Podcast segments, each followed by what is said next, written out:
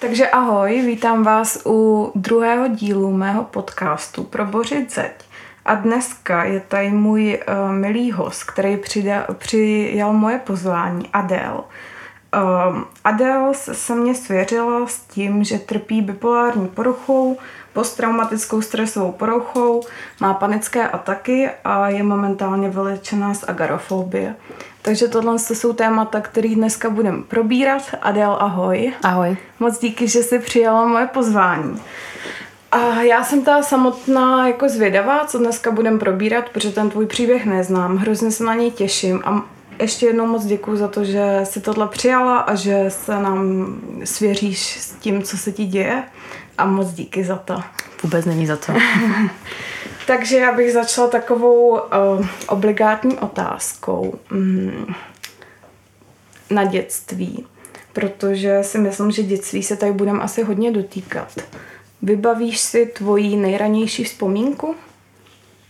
Asi to, že jsem neměla jako vůbec otcovskou lásku, kterou teďka jako postrádám.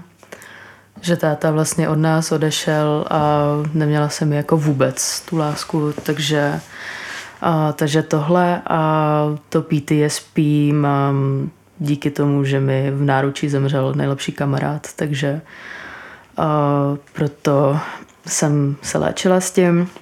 Už je to sedm let, takže už jsem z toho jako docela venku za což jsem ráda teda. Uh-huh, uh-huh. Takže o, z tvého dětství si pamatuješ nějakou chybějící o, osobu, chybějícího tátu. Jak si tady to vnímala? No, bylo to docela jako těžký a hlavně jako díky tomu mám o, záseky v tom, že jako nedokážu o, říkat lidem, že mám třeba ráda, protože vlastně mi to nikdo neříkal, krom teda jako mámy občas. Um, je to takový, že jsem byla spíš já ten muž a proto jsem jako bisexuální, protože jsem dominantnější jako v tom vztahu a mm, všechny ty jako věci, co dělá vlastně chlap, tak prostě dělám i já teďka. Vlastně ani mi to jako nevadí, že mi to vlastně jako vyhovuje. Momentálně teda v tom dětství to bylo trošku takový jako blbý, ale mm-hmm. teďka jsem docela i za to ráda, že jsem vlastně jako toho tátu vlastně jako by neměla. No. A ty si ho, jestli se můžu zeptat, vůbec nepoznala? Nebo uh, ne, ne, ne, on s náma normálně bydlel. Uh, byl se mnou jako do mých patnácti, ale on byl takový, že taky nedokázal vlastně projevit tu otcovskou lásku vůči mně, že vlastně uh, mě byl za známky, když jsem jako přišla domů a měla jsem trojku z něčeho a níž, tak prostě bylo zlé. A mlátil mi sešity o hlavu a řeval na mě a podobně, takže, takže tak a pak vlastně v mých 15 nebo 14 prostě odešel za jinou, za mladší, za mojí nevlastní sestřenicí. Mm. Pamatuješ si, když tvůj táta odešel, jestli to pro tebe byla úleva, nebo jestli ti to bylo líto? Byla to hrozná úleva, protože ze mě opadl ten všechen stres, kdy jsem se prostě bála chodit eh, domů ze školy. A hlavně to byla úleva pro mámu, protože tam to bylo trošku komplikovanější mezi něma a choval se k ní úplně stejně jako ke mně. A ona si vlastně taky našla jako přítele, který je jako už můj očím, takže uh, určitě to bylo lepší. Jenom my jsme se přestěhovali vlastně jako do baráku a bylo tam s námi jako tátův otec, což je můj děda a vlastně to bylo v bledě modrým úplně to samé, takže takže vlastně jsme se potom vyhýbali jako tomu dědovi a ty taky asi odešly potom do třech měsíců. Uh-huh, Takže uh-huh. potom už jsme tam byli jako sami dvě v tom baráku a už tam byl jako klid. Uh-huh. A jak ti v té době bylo psychicky? Cítila jsi už v té době nějaký začínající psychický onemocnění? Cítila jsem to, protože jsem se dost uzavírala do sebe. A dost času jsem prostě brečela po nocích a nevěděla jsem z čeho, protože to je vlastně jako taková definice bipolární poruchy, že vlastně nevíš, proč brečíš. A nikdo to neřešil, protože u nás v rodině na tyhle ty věci jako nevěří a až vlastně teďka, co jsem mámě poslala jako zprávu, co všechno mám, tak to trošku jako pochopila, jako proč jsem se chovala takhle jako, jako v tom dětství a dál. Uh-huh, uh-huh. A jak na to v této době reagovalo tvoje okolí? A naznačila si, že v rodině už žádný asi přijmutí nebo nějaký místo, kde by se svěřit si nemělo. Měla jsi někoho, s kým bys, kdo by to pochopil, s kým by si o tom mohla popovídat? Vůbec nikoho.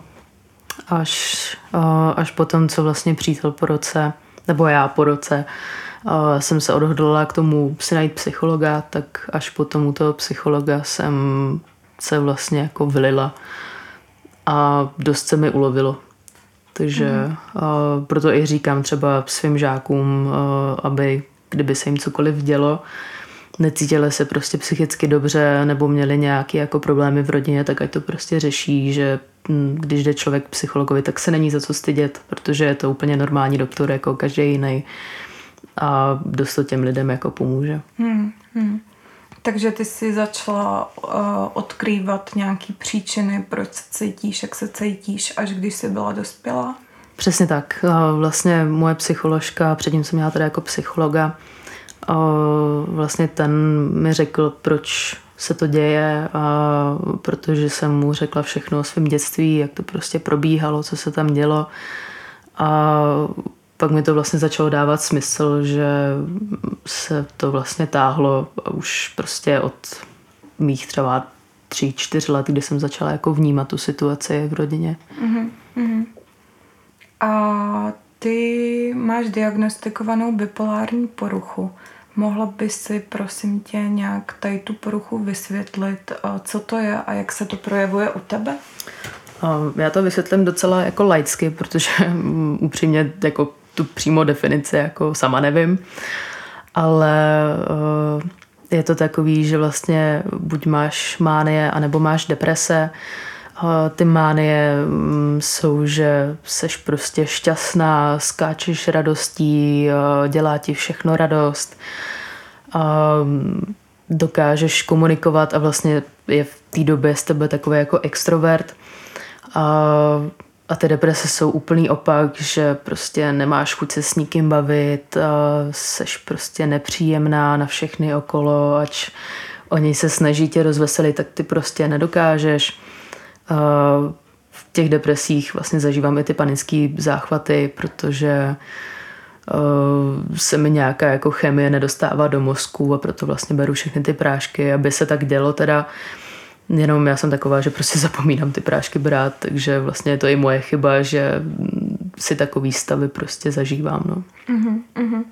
A jaký to je ta fáze mánie? Můžou tam být i nějaký pocity euforie pro člověka, který mm, to nezažívá? Možná si milně představujeme tu fázi mánie, že jako v úvozovkách dobrá.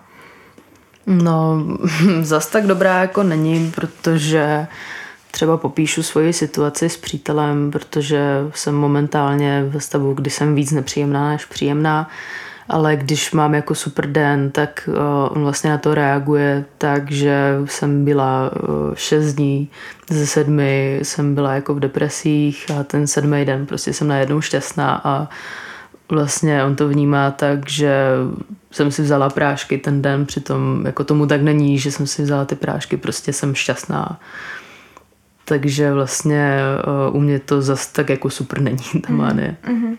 Takže říkáš, že uh, třeba šest dní depresí je u tebe vykoupen jedním dnem jako mánie. Mm. Že ta deprese je teda u tebe další než, než ten manický stav. Je u mě delší, uh, sama nevím proč teda.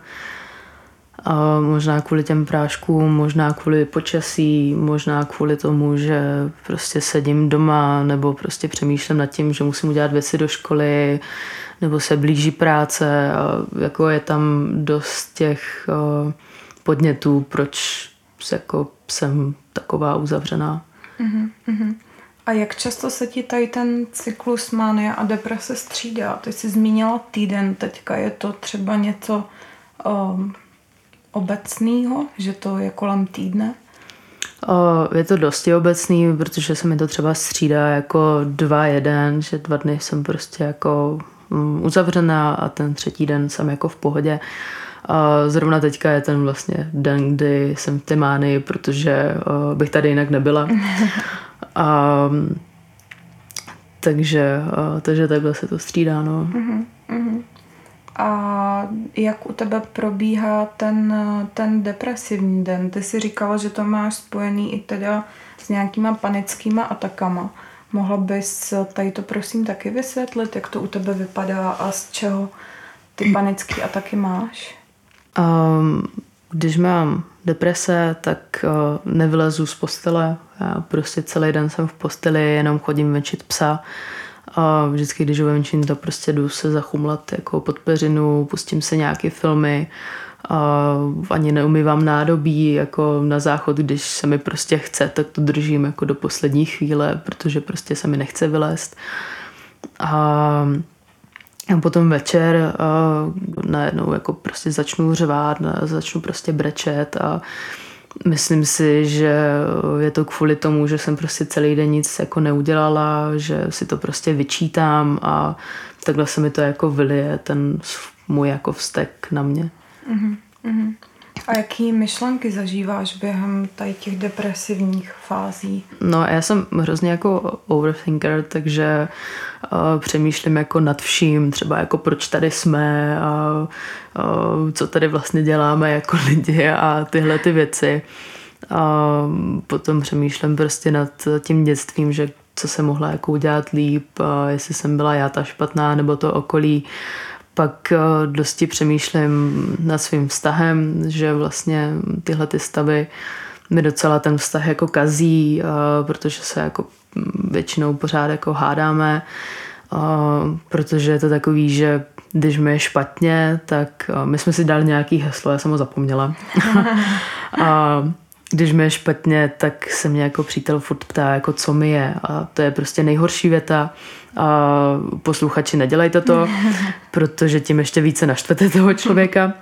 A takhle se mě zeptá jako třeba čtyřikrát a já vlastně řeknu nic, což je prostě klasika a přitom vlastně je to všechno a my vlastně jsme spolu už dva roky a doufám, že si to teda neposlechne ten podcast, ale on se za ty dva roky jako nedokáže zapamatovat, že se mě na to nemá ptát, ale prostě za mnou přijít, obejmout mě, i když třeba jako se spírám, tak mě prostě má jako stlačit a mě to vlastně jako pomůže a párkrát to takhle udělal a cítila jsem to, že mi na něm záleží, nebo mu na mě záleží a všechno to ze mě opadlo, takže, takže tak. Mm-hmm. No. Jak bychom se měli chovat ke svým kamarádům, který třeba si prochází něčím podobným, co ty, bipolární poruchou? Jak bych se k ním měla chovat, pokud e, jsou v depresi, ale v té manické fázi? Zmínila si ta už, že se jich nemám ptát, co jim je. no, přesně tak. Neptat se, co jim je. Já si myslím, že ten depresní stav e, jde docela vidět na tom člověku že se vlastně nechce moc bavit. Je to takový, že jako odmítá cokoliv, třeba když pozvete toho člověka na jídlo, to prostě nechce. A je takový prostě jako otažitý. A jak říkám, mě prostě pomůže to obejmutí, nebo že mi udělá něčím radost, i kdyby měl třeba jako utrhnout jako pambelišku prostě na trávě, tak mi to jako udělá tu radost a vlastně mi to jako pocitově zahřeje a uvolní, takže uh, takže prostě jako třeba překvapit ty lidi něčím, zvednout prostě náladu, ale fakt se jich neptat, co jim je, protože uh, většinou tyhle ty lidi prostě neví, co jim je, protože jak jsem zmínila, tak uh, nám se nevlívá serotonin do mozku a proto se to léčí potom i těmi prášky. Potom tam vlastně nevznikne ta chemická reakce toho pocitu štěstí, tudíž uh, vlastně ten stav přijde z čista jasná a my vlastně prostě nevíme proč. Uh-huh, uh-huh. Mm, ty už si ta zmínila nějaký farmaka, který bereš. Jak dlouho, jestli jsou to antidepresiva, tak jak dlouho ty antidepresiva bereš a jak ti, jak ti pomáhají nebo nepomáhají? Beru je rok. Teďka v létě, v červenci to bude rok. S tím, že vlastně neberu pravidelně, jak jsem řekla, tak prostě zapomínám je brát. A hlavně jsem i experimentovala s tím, že jako vysadím, protože půl roku jsem je tady jako brala. Cítila jsem, že ty deprese vlastně nemám. Byla jsem akčnější, prostě začala jsem cvičit a Vlastně to bylo v té době, kdy jsme byli doma, že jo, kdy byl ten lockdown, takže prostě jsem všechno dělala doma, chodila jsem na dlouhé procházky se psem a pak vlastně přišla um, ta myšlenka je vysadit. A první dva týdny to bylo v pohodě a pak se mi to zase vrátilo, ty stavy. A, a já jsem hlavně jako nastavená tak, že vlastně a, ty prášky nemůže člověk brát celý život, protože třeba můj strejda, v brácha, tak je bere už jako přes 25 let a bez těch prášků nemůže být. A, takže jsem se rozhodla, že vlastně nechci takhle dopadnout, protože z těch prášků mu jako vypadávaly zuby a vlasy a fakt to není s ním jako úplně dobrý. A takže jsem je vysadila, vrátili se mi ty stavy, ale bojovala jsem s tím jako v hlavě. A musím říct, že je to vlastně půl roku od doby, co jsem je vysadila, teďka je beru jako střídně a bojuju s tím jako nadále, takže a s tím se pojí i ta agorafobie, že vlastně já jsem brala ten prášek na tu agorafobii a to znamená, že já jsem nechodila vůbec ven, já jsem přišla vlastně o většinu svých přátel. Nemohla jsem jako jít prostě do centra jako vůbec. A jenom s tím psem, když jsem potkala lidi, tak jsem se jim jako otočila zády a šla jsem prostě na druhou stranu, kde ty lidi nebyli. A doteďka teda nejezdím MHDčkem, hlavně teda jako metrem, protože když si to uzavře, jde to do toho tunelu, tak mám takový jako menší panický záchvat.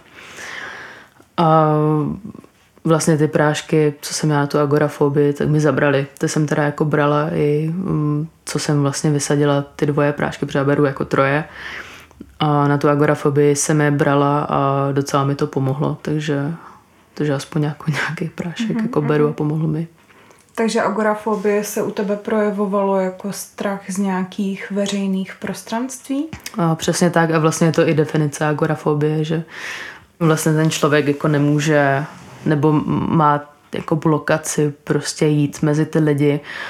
Ale je hrozně zvláštní, že mi to přišlo až teďka v lockdownu, vlastně na začátku úplně loni, kdy jsme byli prostě doma a asi se ten mozek jako nastavil na to, že jsem doma a prostě nebudeš vycházet a, a podobně, protože předtím všem jsem byla um, v létě na brigádě, chodili jsme jako parta na pivo a neměla jsem vůbec s tím problém a bylo nás třeba jako 20 u stolu a fakt jsem byla jako v pohodě, takže mi to přišlo až teďka, no. Mhm. A z čeho konkrétně jsi měla strach? A z těch lidí nebo z toho prostoru? Z těch lidí, protože já upřímně jako nemám ráda lidi, nebo jako tu většinu tu většinu těch špatných lidí a já jsem taková, že jako poznám upřímně jako v obličeji podle jako očí a postavení toho obličeje celkově. Poznám, jestli ten člověk je dobrý nebo špatný a proto prostě jsem se jim jako vyhýbala úplně, protože jsem je házela jako všechny do jednoho pytle, což byla teda jako největší chyba, protože jak jsem řekla, tak uh, jsem přišla o ty přátelé, se kterými jsem se výdala a hlavně to MHDčko, proto jsem si chtěla udělat řidičák, protože v autě jako člověk jede sám většinou a je to pro mě komfortní zóna, že i do teďka vlastně já všude jezdím autem. Takže máš strach, že ty lidi by ti chtěli nějak mm, ublížit, nebo by ti nepomohli, nebo...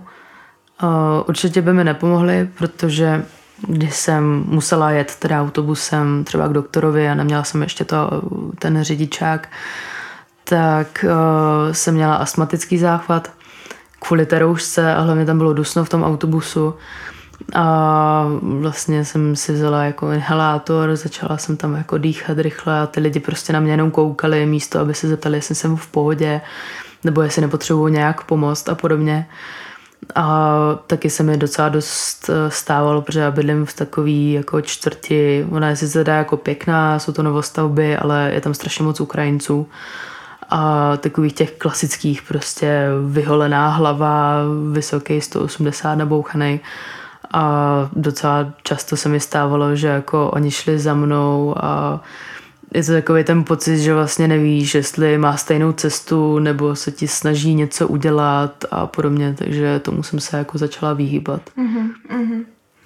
A vyléčení z agorafobie asi teda je jako těžká cesta a dlouhá cesta. Ty si říkala, že se ti to teda doufám podařilo. Byly tam kromě té medikace ještě nějaký další kroky, které si k tomu udělala?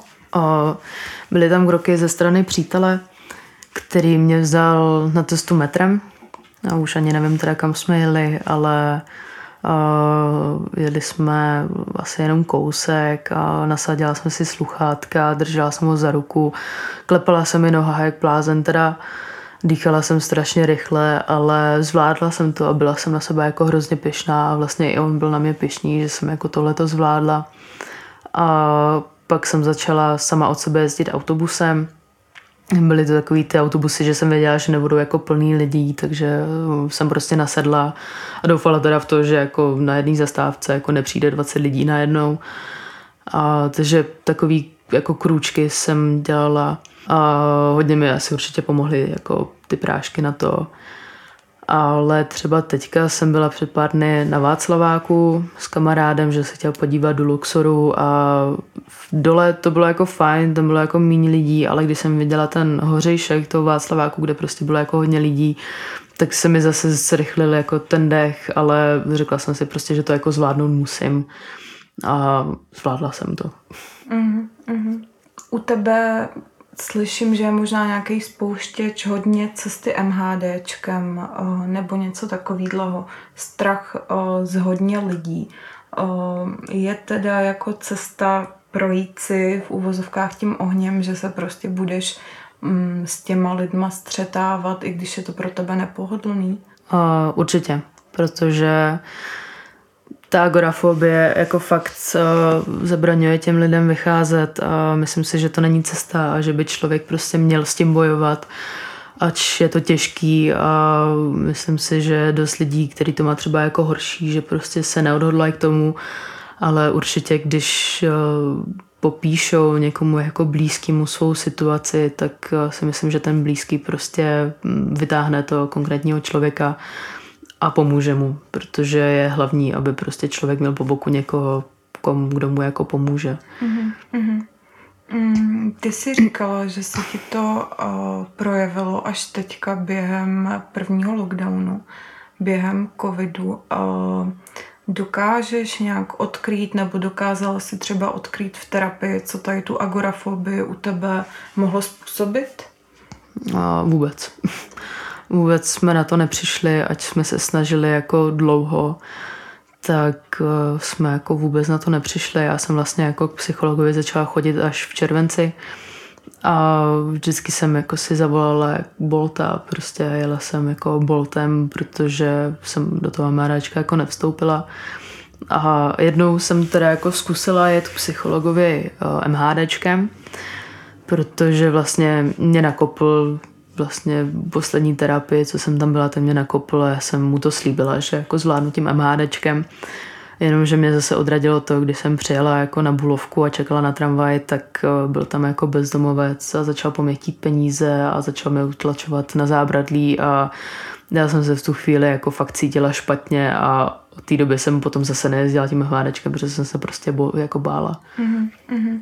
Mm, takže agorafobie je nějaká, mm, dejme tomu, úzkostná porucha, kterou ti způsobí otevřený prostranství.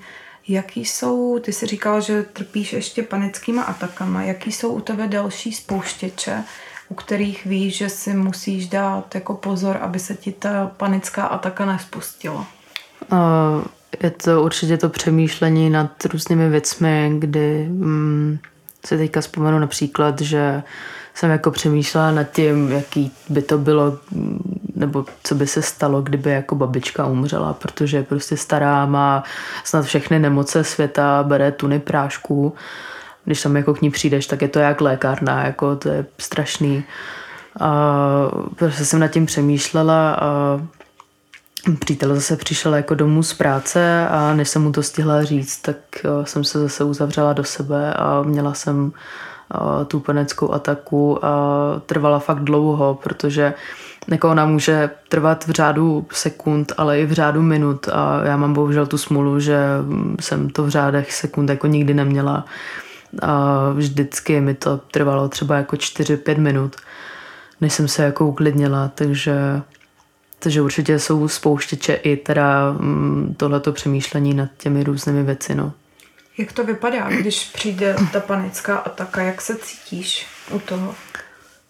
Cítím se bezmocně, protože v té chvíli jako nemůžu nic dělat a nic nezmůžu a mm, vlastně se začnu klepat a ten dech se mi zrychlí, tep, to mám prostě pocit, že mi jako vyskočí to srdce a pak prostě až se doklepu, tak začínám brečet a řvát a občas jsem jako i mlátila do zdi, prostě pěstí, protože mi to pomohlo. Zhodila jsem třeba kelímek s, jako s pitím a to jako pes byl docela v šoku, že jako má vodu na zemi a ne v misce.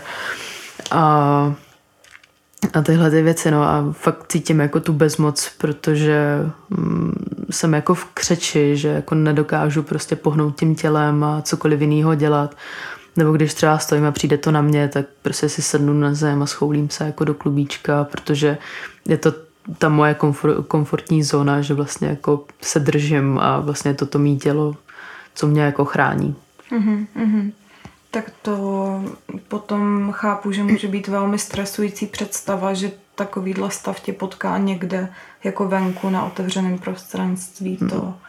to by bylo asi hodně blbý. No. Hmm, hmm. Tak to chápu, že eh, je u tebe nějaká potřeba se držet v tom, hmm, jestli to neříkám špatně, ale jako prostředí, který znáš, ve kterém se cítíš bezpečně možná. Hmm. Myslíš si, že tady ty panické ataky jsou u tebe nějaký důsledek té posttraumatické stresové poruchy, kterou jsi zmínila na začátku? Um, já si myslím, že to vzniklo jako už v tom dětství, jenom se to projevilo vlastně potom se to projevilo, protože jsem vlastně skončila v nemocnici po tom, co vlastně zemřel.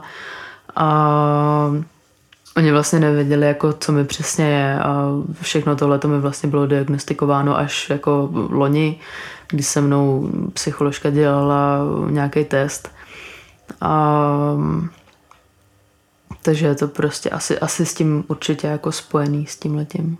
Uh-huh. A ta posttraumatická stresová porucha, uh, dokážeš ty s ní nějak pracovat v rámci té terapie, nějak to vylepšovat, léčit? No, tak já už s ní jsem jako pryč, protože už to byla jako docela dlouhá doba, ale fakt jsem měla jako pět let, jsem měla flashbacky na to všechno. Zdali se mi škaredý sny, měla jsem jako noční můry z toho, že tam jako přišel do toho pokoje, protože já jsem měla takový jako prosklený starý dveře do pokoje a vždycky jsem se probudila uprostřed noci a viděla jsem tam jako postavu a myslela jsem si, že to je jako on. A bylo to jako fakt dost nepříjemný a teďka vlastně ono to samo odeznělo, protože jsem na to přestala myslet, jenomže když se vrací to období, protože je to na podzim a ještě jako je depresivní ten podzim, tak uh, jsem taková, že mám víc špatnou tu náladu a že jsem více uzavřená takže, eh, takže v tom období je to, ale pak jsem zase třeba v pohodě, až prostě pomine, pominou ty dva měsíce, kde to rozmezí, tak uh, se mi to zase potom uklidní a zase se vracím jako do toho no, normálu v úvozovkách. No. Mm-hmm. Mm. Ty jsi říkala, že tady tu posttraumatickou stresovou poruchu jste rozšifrovali až nějak v rámci té terapie. Um, v rámci těch tvých terapeutických sezeních uh, vracíš se hodně do minulosti? Vracíš se třeba konkrétně do tady toho dne, um, který ti způsobil posttraumatickou stresovou poruchu? Vraceli jsme se vlastně na začátku, kdy jsem mm, začala chodit k tomu psychologovi.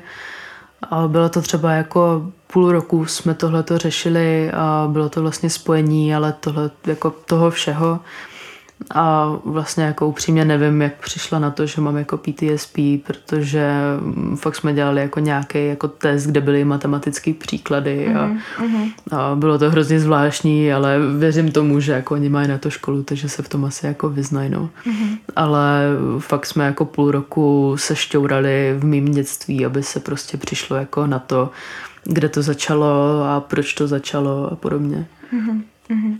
A jak dál probíhá tvoje psychologická a psychiatrická léčba? Tak eh, momentálně eh, s psycholožkou řešíme aktuální stav. Teďka jako více řeším svůj eh, vztah jako s přítelem, protože se tam dělají jako různé věci. No a hlavně řeším to, že mám ty stavy a vlastně se hádáme docela často. A jak zvládáš uh, s tvýma diagnózama, jak zvládáš začlenování se do běžného života, do pracovního života, do studijního života? Máš nějaké překážky, které třeba pro mě jsou jako nepředstavitelné a ty se s nimi musíš potýkat?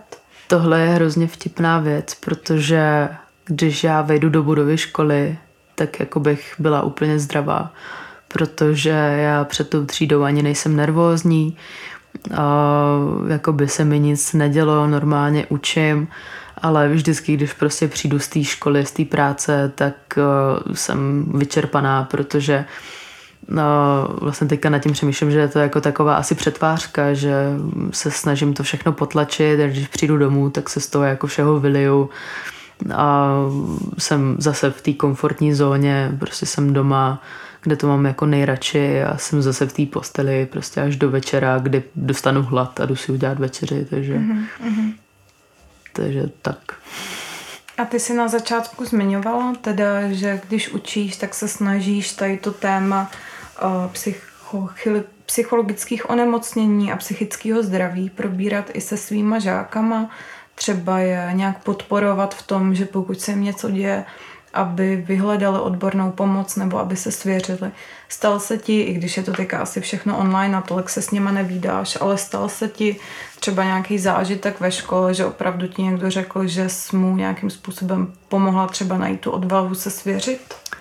Stalo se mi to, když jsem byla minulý školní rok eh, třídní jedné třídy prváků a měli jsme tam klučinu, který byl na začátku jako v pohodě víceméně, jenom pak přestal chodit do školy, já jsem se snažila jako komunikovat s maminkou, jako co se děje, několikrát byl hospitalizován teda jako v motole a vždycky, když potom teda jako přišel po těch měsících do školy, tak eh, jsem se jako vzala do kabinetu a snažila jsem se s ním jako komunikovat.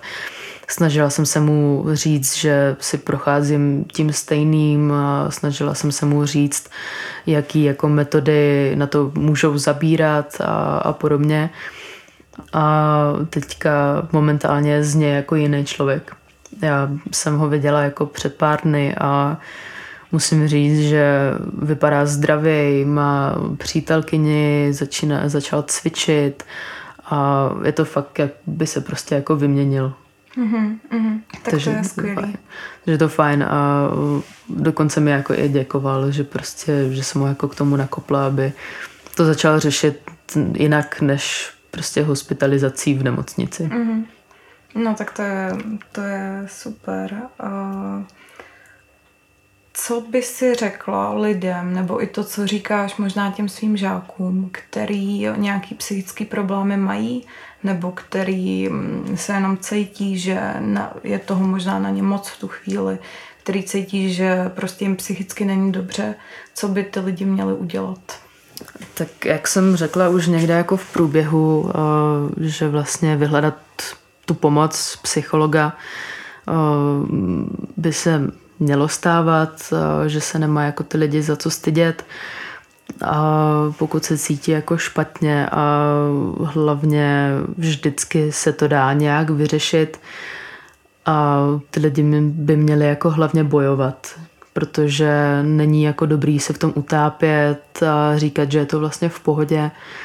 A jako jsem udělala já tu chybu, že jsem si říkala prostě, že to ke mně patří a že s tím prostě se naučím žít a není to pravda. Je vždycky jako lepší jo, se s tím jako o něj jako o tom s někým pobavit a zajít případně k tomu psychiatrovi, který vlastně jako předepíše tu medikaci a začne se to prostě řešit takhle, no. Mhm. A vždycky je menší krok je vždycky prostě lepší, než dělat jako velký skok dopředu a prostě po těch malých jako krůčcích s tím pracovat a ono to prostě se vyřeší. Mm-hmm. Tak to si řekla moc hezky. Já budu přát i tobě, aby možná i třeba těma malýma krůčkama, i když jsou malý, tak vždycky je to krok kupředu, aby se ti dařilo, mm, aby ti bylo čím dál líp a líp a chtěla jsem ti moc poděkovat za to, že jsi dneska přijala moje pozvání, že jsi řekla svůj příběh, který byl určitě hrozně zajímavý. Strašně ti za to děkuju a díky za to, že se tady svěřila a přeju ti jen to nejlepší. Děkuji, já jsem taky ráda, že jsem tady. Můžu tě obejmout? Jo.